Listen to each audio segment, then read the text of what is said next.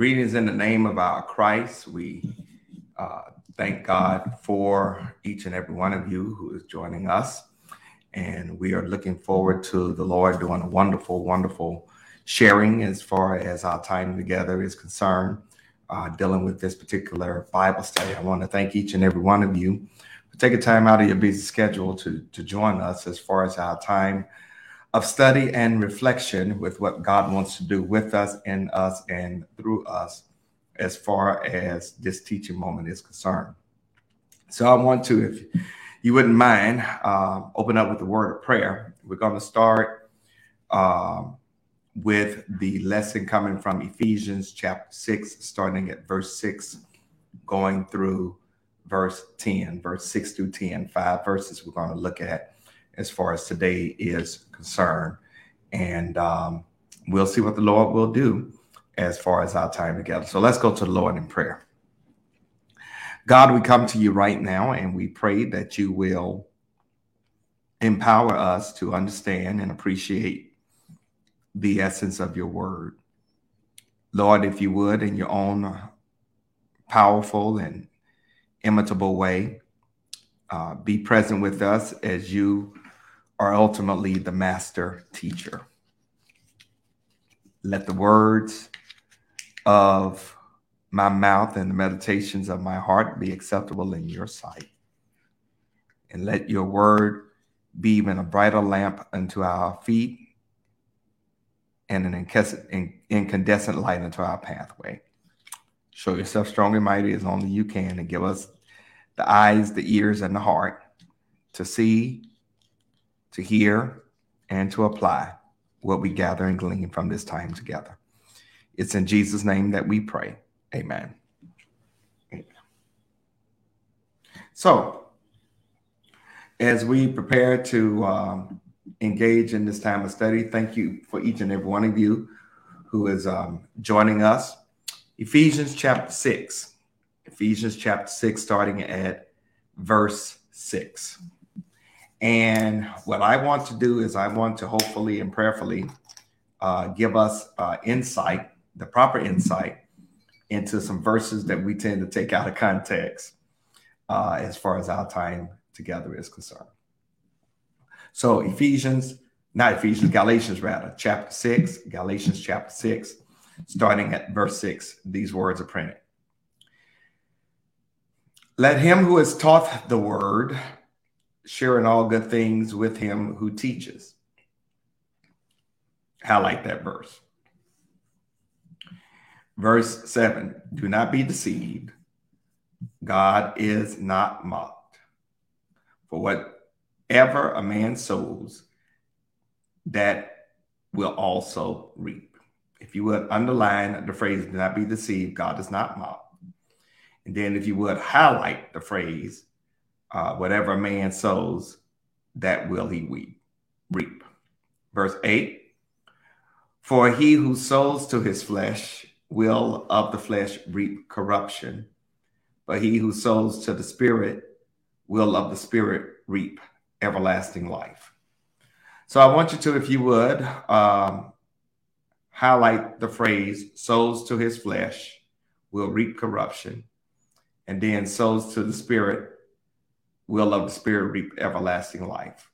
I want you to highlight those phrases.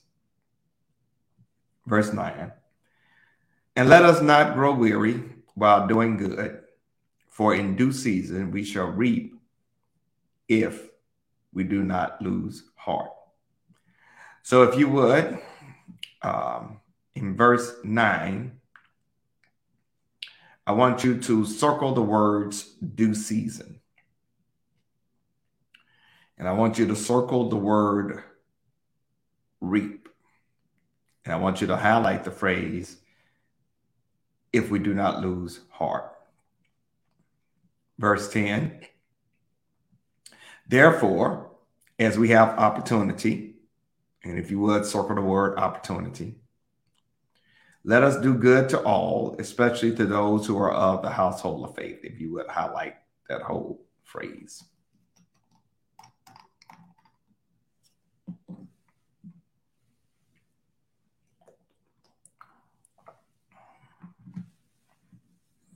All right.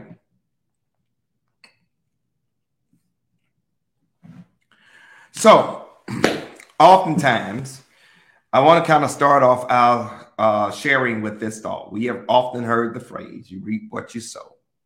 And oftentimes, we've even had Christians to use the term karma, K A R M A. You know, that if something, you know, negative or bad happens to someone, we would say, you know, that's karma uh, paying them back.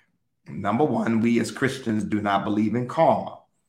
Uh, that is a Buddhist term, uh, and we have to stop engaging in that, what I would call syncretism. But we have often taken this phrase as far as the Bible is concerned, what a man sows, that will he reap. And we've applied it to the thinking that uh, of how we live a lifestyle. And while that is true, let me just say that this text doesn't have anything to do with um, if you do good to somebody, it'll come back to you. This is not what this text is all about. And we unfortunately have misapplied this text. So I want to unpack this in a very intentional way. Galatians 6, verses 6 through 10, is dealing with being generous, doing good, and supporting the pastors and the teachers of the Word of God. That is what this is directly all about. Okay. Now, I know I just burst a major bubble, but that's what this particular text, at its very core, at its very essence, is all about. And it is out of this particular text that even the idea or the connotation of sowing and reaping flourishes and is further developed. This has nothing to do with when it comes to how you treat people uh, in church or out of church, more so than it does with you being supportive of those who teach and preach the word, as well as demonstrating good to those who are part of the household of faith. In other words, this is connected to financial generosity.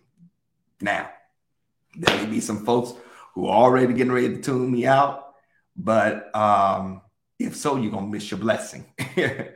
uh, and I'm going to walk us through this very slowly and very intentionally because I want us to have the proper interpretation when it comes to the word of God. So let's look at how this unfolds. Verse 6 Let him who is taught the word share in all good things with him who teaches.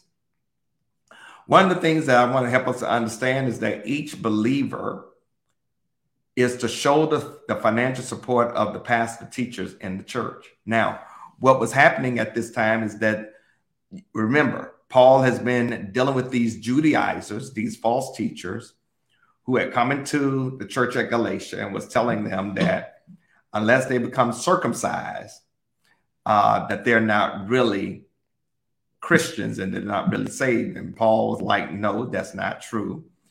You're not saved based on circumcision. You're saved because of the grace of God and you put in faith in Jesus Christ. So it is the belief that these Judaizers had called some of the believers to stop giving as far as supporting the pastor teachers of that church. These were people who were given full time ministry and who would be reimbursed for their labors.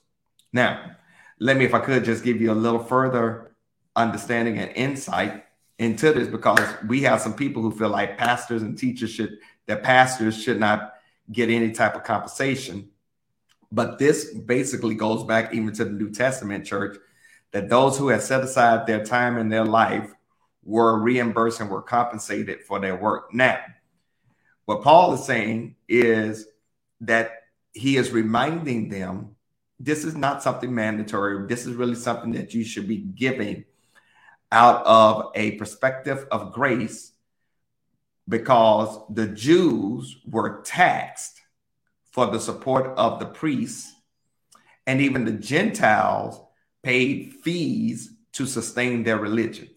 You hear me? The Jews were taxed to support the priests and the temple, because there was a temple tax. and this is also in um, uh, in in in in in in addition to the tithe, there was a temple tax. So um, you had Jews were paying temple tax. You had the Gentiles; they were paying their own fees and vows uh, to sustain their false or idol religions. Paul is saying this is voluntarily given to support the Lord's servants because this is revolutionary. All right. This is revolutionary. And this is where the aspect of where concept of grace giving comes into play into play. The admonition is clear that as a pastor or as a teacher of the word, that they should share in the good things of God, and a believer is to reciprocate by sharing good things with the instructor. Now, I want to kind of drill down, if I could, a little bit deeper on um, on on verse six because after Paul has described how the Holy Spirit helps believers in their relationships with others, in this particular pericope, Paul is explaining how the Holy Spirit is to affect our finances. Now, we're good with with with with the Lord telling us how to treat people and things like that, but when it comes to dealing with money, a lot of us tune God out, and I would dare say that's where many of us really miss out on the blessings that God wants to give us. Now, um, Paul primarily focuses on what he thought as far as this verse is concerned. Believers, we as followers of Jesus Christ got to be responsible for our use of money. Okay. Now, let me just say that when you look at the teachings of Jesus, one out of every seven teachings of Jesus had something to do with your material possessions, had something to do with your finances. And part of what we have to understand is that we, as followers of Jesus Christ, are called to bear one another's burdens as well as follow through our commitments. And that requires, check this out, if you don't get nothing else, faithfulness in our financial decisions. Okay faithfulness in our financial decision. Now, why is this? Why is this so important? Um, because the Bible helps us to understand that where our treasure is, there our heart is also. And there, the only issue that that that draws so much attention in the church is when it comes to money and when it comes to giving. Because what a lot of us tend to do is we tend to tune the preacher out when it comes to talking about money and giving. But I would dare say that's where many of us really miss out on the blessings that God wants to give us because we fail to tune God out when it comes to our money. Uh, I try to help people to understand that when it comes to giving, so many of us think that when Jesus came, he did away with the tithe. Jesus did not do away with tithing. He wants us to understand that really tithing is the is the bare minimum. And if you read Matthew 23, 23, he says, talking to the Pharisees, you tithe on your anise, your cumin, your mint, those are spices. And yet you neglect the weightier matters of the law, like love, justice, and mercy. He said, This you ought to have done and not neglect the others. So I want you to understand that what what Jesus did was Jesus did not do away with the tithe. He raised it to another level to help us understand that right giving plus right living equals bountiful blessings. That there are special blessings for right giving and right living.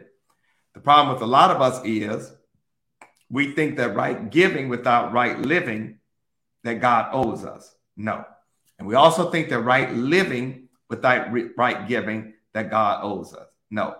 Right living plus right giving helps you to appreciate and enjoy some major supernatural blessings that God wants to bestow upon you. Let me say it again.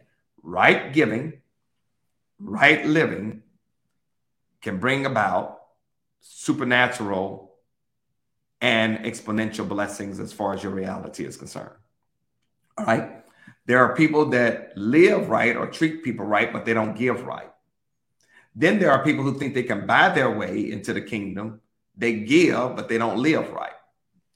I'm trying to impress upon you that right living plus right giving equals supernatural, bountiful blessings. All right. Now, let, let me drill down on something because we're living in a culture that deals with or tries to promote some sense of self esteem. In other words, have pride in yourself, whether you accomplish anything or not. Have pride in yourself, whether you're lazy or whether you're doing something or not. All right. So when you and I attempt to affirm our own worth, we will drift from pride to worthlessness and back. What I'm trying to impress upon you is that the Bible helps us to understand that our worth comes from being connected to a relationship with God, being part of God's creation and bearing the image of God. You and I have worth simply because God thought enough of us to send Jesus Christ to do for us what we could not do for ourselves. So, whatever self confidence that you and I have as followers of Jesus Christ, it is totally different than how the world thinks about pride and self worth. And I also want to help you to understand that there is nothing wrong with self confidence as long as it is undergirded, check this out, by humility. You and I do not create our self worth, it comes from God. You and I do not bring to bear our self worth, it comes from God. You can't dream it up, you can't make it up. Um, if you don't do well in something, it doesn't mean that you're worthless. But if you have a whole lot of money, it doesn't mean that you are worthy. Our self worth comes from God. Now, I hope, I hope and pray that I can make this as plain for you as possible, because I really believe that the Lord wants to bring to bear uh, our interaction as far as He is concerned. So let me let me drill down even further on this. Paul, in verse six, is pressing the Galatian church to support their Christian pastors and teachers. All right, the real teachers, not the false teachers. The real teachers, those that are serving full time in preaching and teaching. Um, the congregations who are taught the word should voluntarily and generously provide for the teacher's need. Now, what does that mean? That includes financial support, sharing material items and services, as well as personal encouragement. Now, again, the early church in Jerusalem engaged in radical giving. Um, and that was a model, but it wasn't something that all the churches followed. So, in this particular aspect, Paul is trying to create a spirit of generosity among the Galatians. And Paul is trying to help them to understand that if you got somebody that's giving you the word, that is helping you to grow and develop and become what God would have for you to be, you all need to do whatever you can to give support to that pastor teacher. All right. Again, I want to remind you that in the Jewish and Greek religions, they had fees and taxes. In the church of Jesus Christ, there are no fees, there are no taxes. You are asked to give voluntarily. In other words, if you don't give anything, that's on you. If you don't share anything, that's on you. If you don't give tithes and offerings, that's on you. You don't have to. And I'm trying, if I don't get get nothing else crossed, let me get it. You don't have to. And, and, and let me say it again. You don't have to give anything. I'm going to let that set for a moment while I take a sip of water. You don't have to give anything. You don't have to give tithes. You don't have to give offering. You don't have to give anything. Why? Because there are no fees and no taxes in the Lord's church. You ain't got to give anything. Put that in the chat. You don't have to give anything. You don't have to. You don't have to. Okay? You don't have to give tithes. You don't have to give offerings. God knows we think, God, we ain't got no fees or taxes in the in in, in our religion. All right. Paul word is that this giving and sharing with Christian teachers is really a partnership. Okay. And if your teachers are teaching you good stuff, the believers ought to reciprocate with good stuff. All right. And it kind of goes back to what Luke to what Jesus said in Luke 10 7.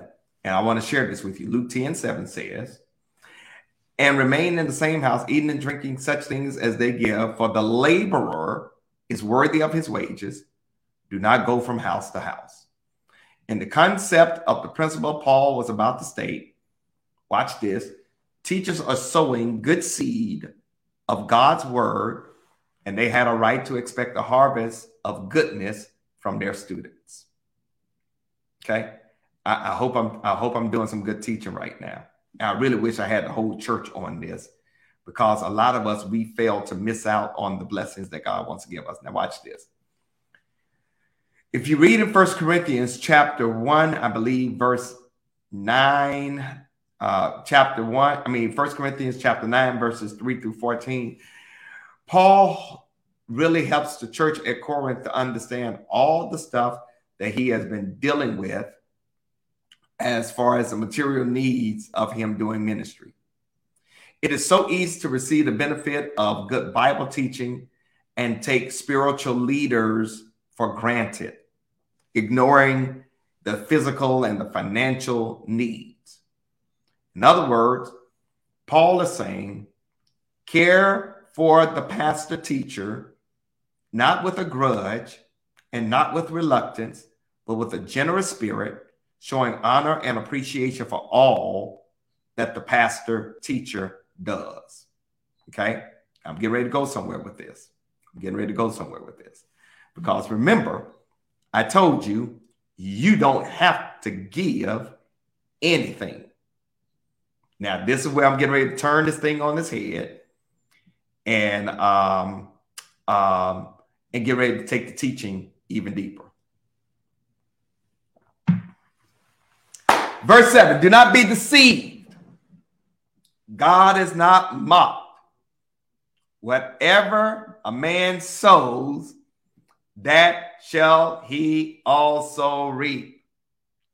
For he who sows to his flesh will of the flesh reap corruption, but he who sows to the spirit will of the spirit reap everlasting life. Now, I put those two verses together because this is where the rubber hits the road. Now, remember, I told you, you don't have to give anything.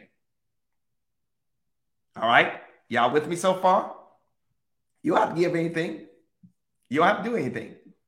Okay? You don't have to give anything. You don't have to do anything. But in Galatians, he really drives this point home. Don't be deceived. God is not mocked. For whatever man sows, that will he also reap. Now, I want to put kickstand right there for a moment. In this text, in this context, Paul is not talking about how you treat people. All right, if you don't get nothing else, please get this. Paul is not talking about how you treat people as far as good, bad, indifference, whatever. This is dealing directly with sowing into the life of the pastor teacher or into the ministry of the pastor teacher. Okay. This ain't got nothing to do with uh, if you treat somebody bad, it's going to come back to you or anything like that. This is not that context. Even though people have taken this verse to expand it to that meaning, that's not what this means. Now, let, let me get ready to drill this home because I'm, I'm, I'm hoping and praying that by time I finish this, that you will have a greater appreciation for what God is trying to do. First of all, Paul starts off verse 7 with saying, Don't be deceived. God is not mocked. That's like a prophetic warning. All right.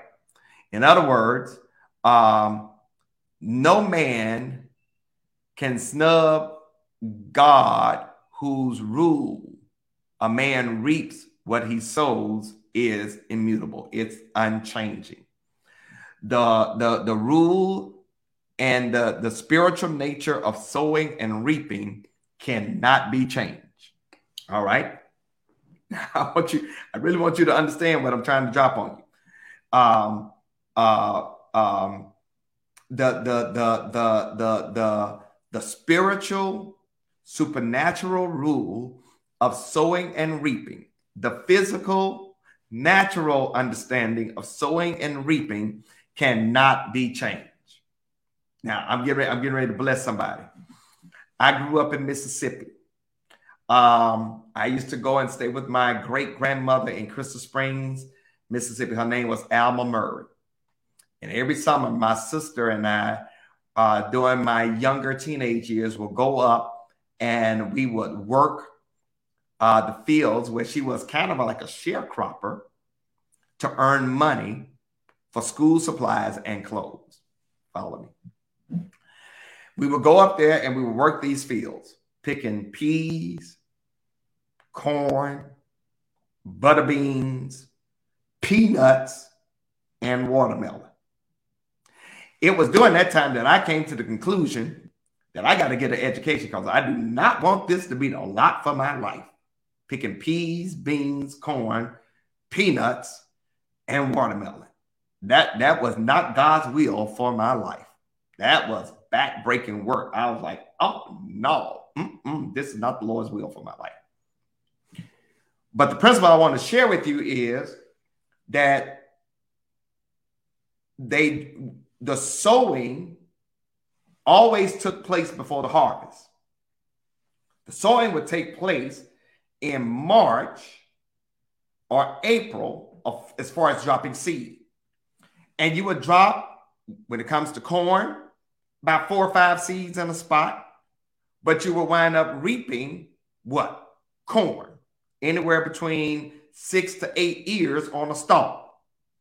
Y'all with me? Drop some peas in the spot, you will wind up reaping about three or four little pods that had anywhere between eight to 10 peas in that pod. Same thing with butter beans, same thing with watermelon. I'm going somewhere with this. So you don't sow corn expecting to reap watermelon. You don't sow peas expecting to reap butter beans. Um, you don't sow watermelon expecting to reap apples. I hope I'm going somewhere with this. So, God's natural and supernatural rule of reaping and sowing is unchangeable. Whatever a person sows, that shall he or she also reap. So each sower, each farmer decides what the harvest is going to be. So Paul is saying if you sow to please your sinful nature, that is, if you spend your money to indulge in your flesh, you're going to reap a harvest of destruction. I'm going somewhere with this. But if you use your funds to support the Lord's work or you sow to please the Spirit, you're going to promote your own spiritual growth and you will reap a harvest that's going to last forever. All right. Now, don't want to get it twisted. Although a broader application of this principle is understandable, in this context, Paul is dealing primarily with the question of financially supporting the Christian workers of the Lord's church. I hope I'm making some sense. All right. Now, let me do even a deeper dive as far as this is concerned. Because this sentence, inserted with Paul's flow of thought regarding money, gives the general principle about the attitude of three things kindness, giving, and sharing. Because there are those who were that, that were mocking were self-righteous Christians who thought they were spiritually better than everybody else. And while people can deceive one another, even themselves about their motives and attitudes, they can't deceive God. That's why it says, don't be deceived. God is not mocked. Why? Because God knows the heart, God knows the spirit. All right. That's why I keep trying to tell you right living plus right giving is super, lends itself to supernatural blessings. Right giving without right living, you're cutting some stuff off. Right living without right giving, you're cutting some stuff off. When you engage in right living and right giving, or right giving and right living, you're preparing yourself. Watch this supernatural blessings. All right. Okay. The phrase that God is not mocked helps us to understand that the law of sowing and reaping does not change. All right. Now, what does it mean to sow? To sow means to spread or to utilize or to invest. Three words to spread, throw out there, to utilize, put to use, to invest. So, when I give to St. Paul, when you give to St. Paul, you're doing three things you're spreading good seed in the good ground, you're utilizing the gifts that God has given you, you're making an investment into the kingdom. And I want you to understand that when you're making an investment into the kingdom, it will not come back void. In other words, God has never, God's stock market does not decline. I hope I'm helping someone that when you make an investment to the kingdom, there is no decline. None. None. None. I hope I'm helping somebody. None. All right. Let me drill even deeper. Because whatever we use as key values determine the course of our life, and whatever we consider to be important in our life, that's where we make the investment. That's why that's why Jesus said, "Don't lay up yourselves for treasures on earth." Okay, but lay up for yourselves treasure in heaven. For where your treasure is, your heart is what also. All right.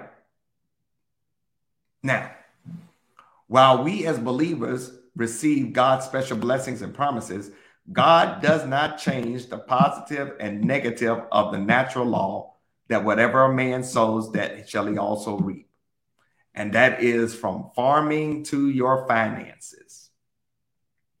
Ooh, let me say it again from farming to finances. In other words, if a farmer plants corn and grows corn, he should not expect nor desire anything else. Believers, you decide the crop that you want and the plant accordingly for what you get back will be directly related to what you put in, as Paul explains in the next verse. If you sow to the flesh, in other words, if you put your money toward pleasing your flesh, you're going to reap corruption. You're going to reap destruction. Okay? But if you sow to the spirit, you're going to reap everlasting life. One of the things that I have discovered in being a pastor this is my fourth church being pastor for over 30 years. I've discovered that most people who give tithes and offerings, most people who give tithes and offerings, let me say it again, most people who give tithes and offerings don't raise a lot of stink when it comes to the church's finances. The most people that raise stink about church finances are those that aren't really generous givers. Okay, now there are a few exceptions, but for the most part, why? Because they understand they are giving more than to a particular local church, they're giving to the kingdom.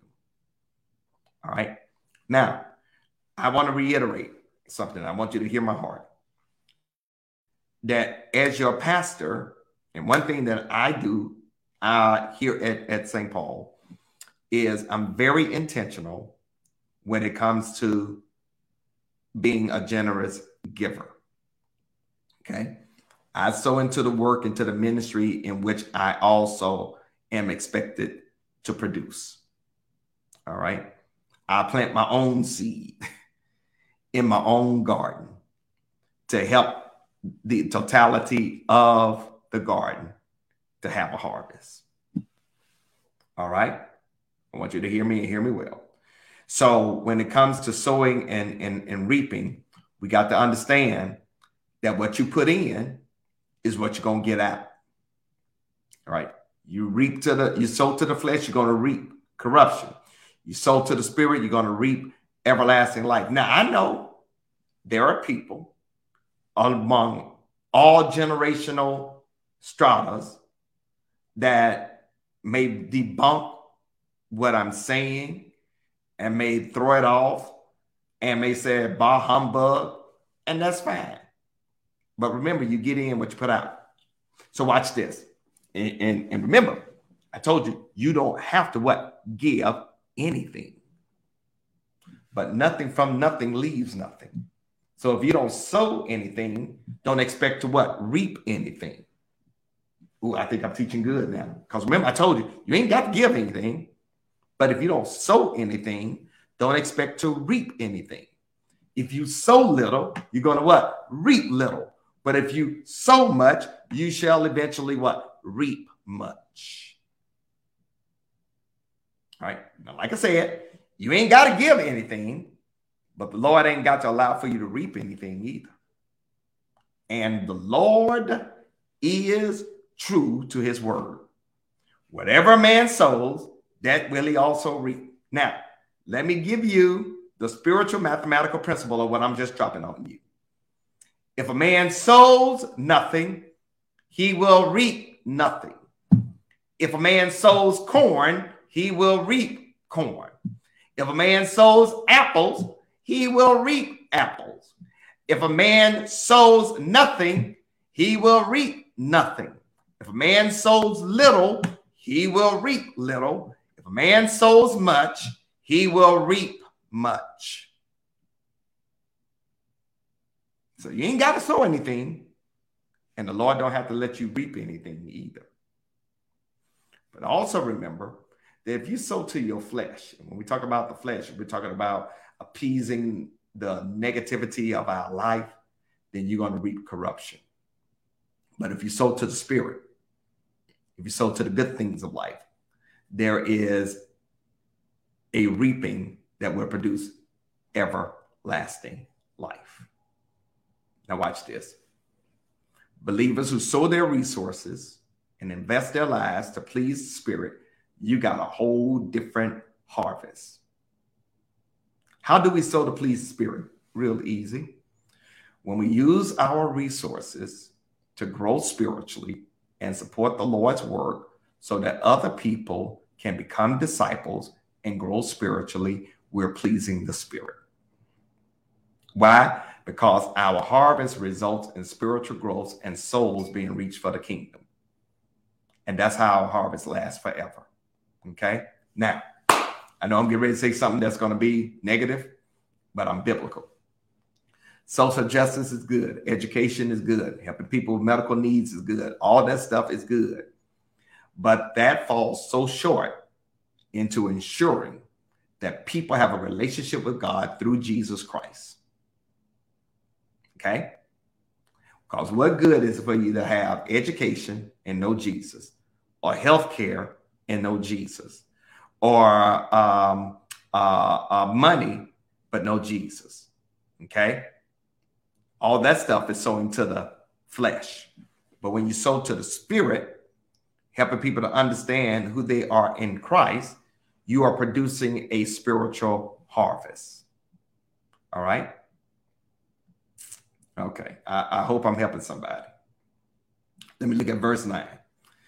So then Paul says, And let us not grow weary while doing good, for in due season we shall reap if we do not lose heart. Okay. Now, now, notice in verse 9 that that, that Paul kind of includes himself. Let us. He's not saying let y'all. Let us not grow weary while doing good, for in due season we shall reap if we don't lose heart. I ain't gonna lie. I'll, I'll be very honest. There are times that as a pastor, I can become discouraged with this spiritual sowing because it don't seem like I'm getting any harvest. I'm just being transparent. Okay. because you don't you don't sow you don't sow and then reap immediately. It doesn't work like that. Okay, you, you don't you don't sow today and reap today. It doesn't work like that. Whatever you reap today is because of something you've sown way back then. It ain't because of what you've sown right now. Ooh, now God can do that, but that ain't how the spiritual or natural principle of sowing and reaping takes place. Whatever you're reaping right now is because of something you've done back then. Okay, but watch this. It can become real easy to become discouraged with sowing because it seems like the harvest falls. But but but but Paul says, don't get tired, because in due season we shall reap if we don't faint. Now that word due season or the word season really, and I want you to circle that word season. That word season is kairos, K A I R O S. All right, kairos, kairos, and kairos has to do with God's timing. Okay, kairos. This is not chronos. This is, when, when you think about due season, people think about spring, winter, fall, summer. Mm-mm, it's not that. This is God's timing, which means that the reaping will come at God's timing. And it can either be in this life or it can be in the next life, but it will come in God's timing. All right. So Paul is saying, don't get tired, don't lose heart, don't lose faith while you're doing good, because in God's timing, you're going to reap if you don't give up. This is about perseverance. And we, as followers of Jesus Christ, have a whole bunch of ways we can do good. All right. Now, let's be honest. I can imagine that there were times when Paul felt weary because Paul had been through a lot sharing the gospel of Jesus Christ. It was taxing. Um, uh, he had to put up with those Judaizers at Galatia. Uh, he had to deal with crazy folks at Corinth. He had to put up with people scorning him in Ephesus. I, I can imagine that when Paul wrote verse 9, he, he, he was wondering if his work was in vain. So Paul really had to remind himself, as well as the Christians at Galatia, listen, hang in there. In God's own time, you're going to reap a major harvest if you don't lose heart. And I want to encourage somebody right now that that harvest can be experienced even in this world. You ain't got to wait till you die to reap the harvest that God has for you. I hope I'm helping somebody. All right. All right. Now, watch this. So, in the space of these three verses I've dropped on you, the principle has been used to encourage us to hang in there and be faithful, even when we're tired. Because as a disciple, we're going to reap a harvest of the present blessings. Number one is the fruit of the Spirit. Number two, well instructed believers. Number three, restored sinners. And number four, mutual support. And the last thing that we all going to get is eternal life in the Holy Spirit, but it's going to be based on what? God's timing. So, as disciples, we got to hang in there, we got to persevere. A farmer for all the work that the farmer does, does not make the crops grow, does not make the rain come. The principle of nature mirrors spiritual principles. We are to persist in sowing good things because in due times we're going to reap good things.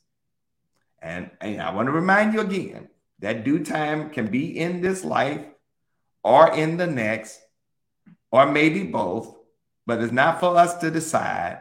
But I have lived long enough to see that God will bless you even in this life. And here's what I want to leave you with with verse 9. Just as the farmer knows that if he have sown, if rains have come, that his crops will grow, he know that the harvest is coming. So this is about perseverance. Let me close out in verse 10. Verse 10 says, And therefore, as we have opportunity, circle the word opportunity, let us do good to all, especially those who are in the household of faith. Again, the word opportunity in this text is kairos. It's kairos. Again, due season is kairos. Opportunity is kairos. God's timing. Okay? That's what opportunity is in the Greek. It's God's timing. Now watch this. Because this is where I want to really blow your mind. You and I, as followers of Jesus Christ, we have the responsibility to do good to all people, whether saved or unsaved. Remember when Jesus fed 5,000 men beside women and children? All of them weren't following him. All of them weren't disciples, but he fed them anyway. Okay? So our goodness or our benevolence should never be restricted to just believers. Okay? It should never be restricted to just believers. But believers should have first priority. Okay? As in a home, the family needs are met first, then the neighbors. You don't take care of your neighbors and then then then then your family second. No, take care of family first, neighbor second. This passage speaks cr- clearly about our social responsibility. Paul is saying, when we have opportunity, do good to all, but watch this phrase, especially those who are the household of faith. So if we're going to do good to anybody, we do good to those who are connected to the local church first. Then we do good to others. We do good to have made a covenant to roll with us first. Then we do good to others. It makes no sense for us to do good to folks out in the culture and the world that don't care about the church, and we don't do good to those who are in the church. Ooh, ooh, ooh. Yeah, I know this. This messes up your understanding of what, what of, of what people have thrust upon us as church. Now, and, and this is how I try to help people understand. My first obligation as pastor is to the disciples of St. Paul Baptist Church. Not the community, not the city, not the country. My first responsibility as pastor is to the disciples of St. Paul Baptist Church, to those who are committed to those who are committed disciples of St. Paul Baptist Church. I am not, that's my first and primary responsibility. So I got to make sure y'all are good first before I make sure the community is good. Because if y'all are good in the church, then all of us that are good in the church can make the community better. But if we ain't good in the church, we ain't to have the impetus to make the community better. We're not an agency for social work, even though we do that. We're to call people to the restoration and to becoming disciples of Jesus Christ. I, I hope that this, this is some good teaching. I, I pray to God this is some good teaching. All right. God calls us as disciples to do good to all people. That's when you demonstrate the fruit of the Spirit. All right. Love your enemies. Pray for those who persecute you. That's good fruit. All right. Now, watch, watch what I'm getting ready to drop on you. Because we got to understand that some fields, it may be difficult to sow, but we're told to sow goodness anyway. But we're called to be good to those who are part of the household of faith. Let me close on this. Paul is still thinking about what? Our financial responsibility you and I should be willing to help others financially whenever we can, but we should focus particularly on the needs of those who are part of the family of God. All right. The Christian family extends far beyond the walls of a particular church or denomination and includes all true believers. And, and, and that's what Jesus meant when he said in John 13, verse 35, and this all would know that you're my disciples if you have love for one another. And when he's talking about love for one another, he ain't talking about loving everybody. He's talking about folks will know you're my disciples if you love each other who are part of the church and folks see that love and they don't want to become part of that church. When Paul told individual believers to do good, he spoke to their responsibility in the community as well as in the church. All right. The church is not meant to be merely a social agency, but individual believers, we're called to meet the needs of society give resources where God has enabled us to do that. So, watch this sowing seeds of kindness to those in need expresses Christ's love, and it then prepares them to receive the gospel that you and I so have. So, next time you, you quote, uh, what a person sows, that shall he also reap, is not just talking about, or shall I say, it is not primarily or directly dealing with, you know, if someone does bad to you, bad's gonna come back to them. No, this is basically dealing with your financial generosity when it comes to the kingdom of God. So I wanted to make sure that I get this teaching across because verses 6 through 10 basically deals with financial generosity as far as the body of Christ is concerned. I hope and pray that this has been a blessing to you. Um, before I go, I want to see do I have any questions or or uh, comments uh, before I close out this time of study. Any questions in the chat or any comments in the chat before I close out this time of study?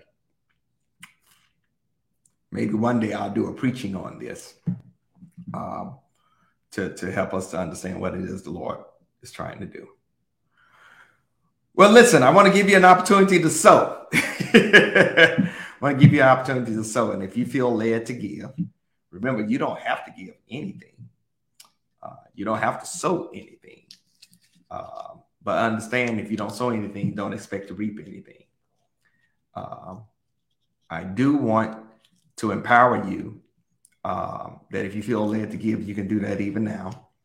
You can mail check or money order to the church at 1401 Allen Street, Charlotte, 28205, or you can drop off your check, cash, money order to the church. Call the church office at 704 334 5309. Make sure someone is here to receive your offering, and we'll put it in the safe and include it in the following Sunday's count. Or you can give through our website through ACS or Church Life, or you can give through the app called Givelify.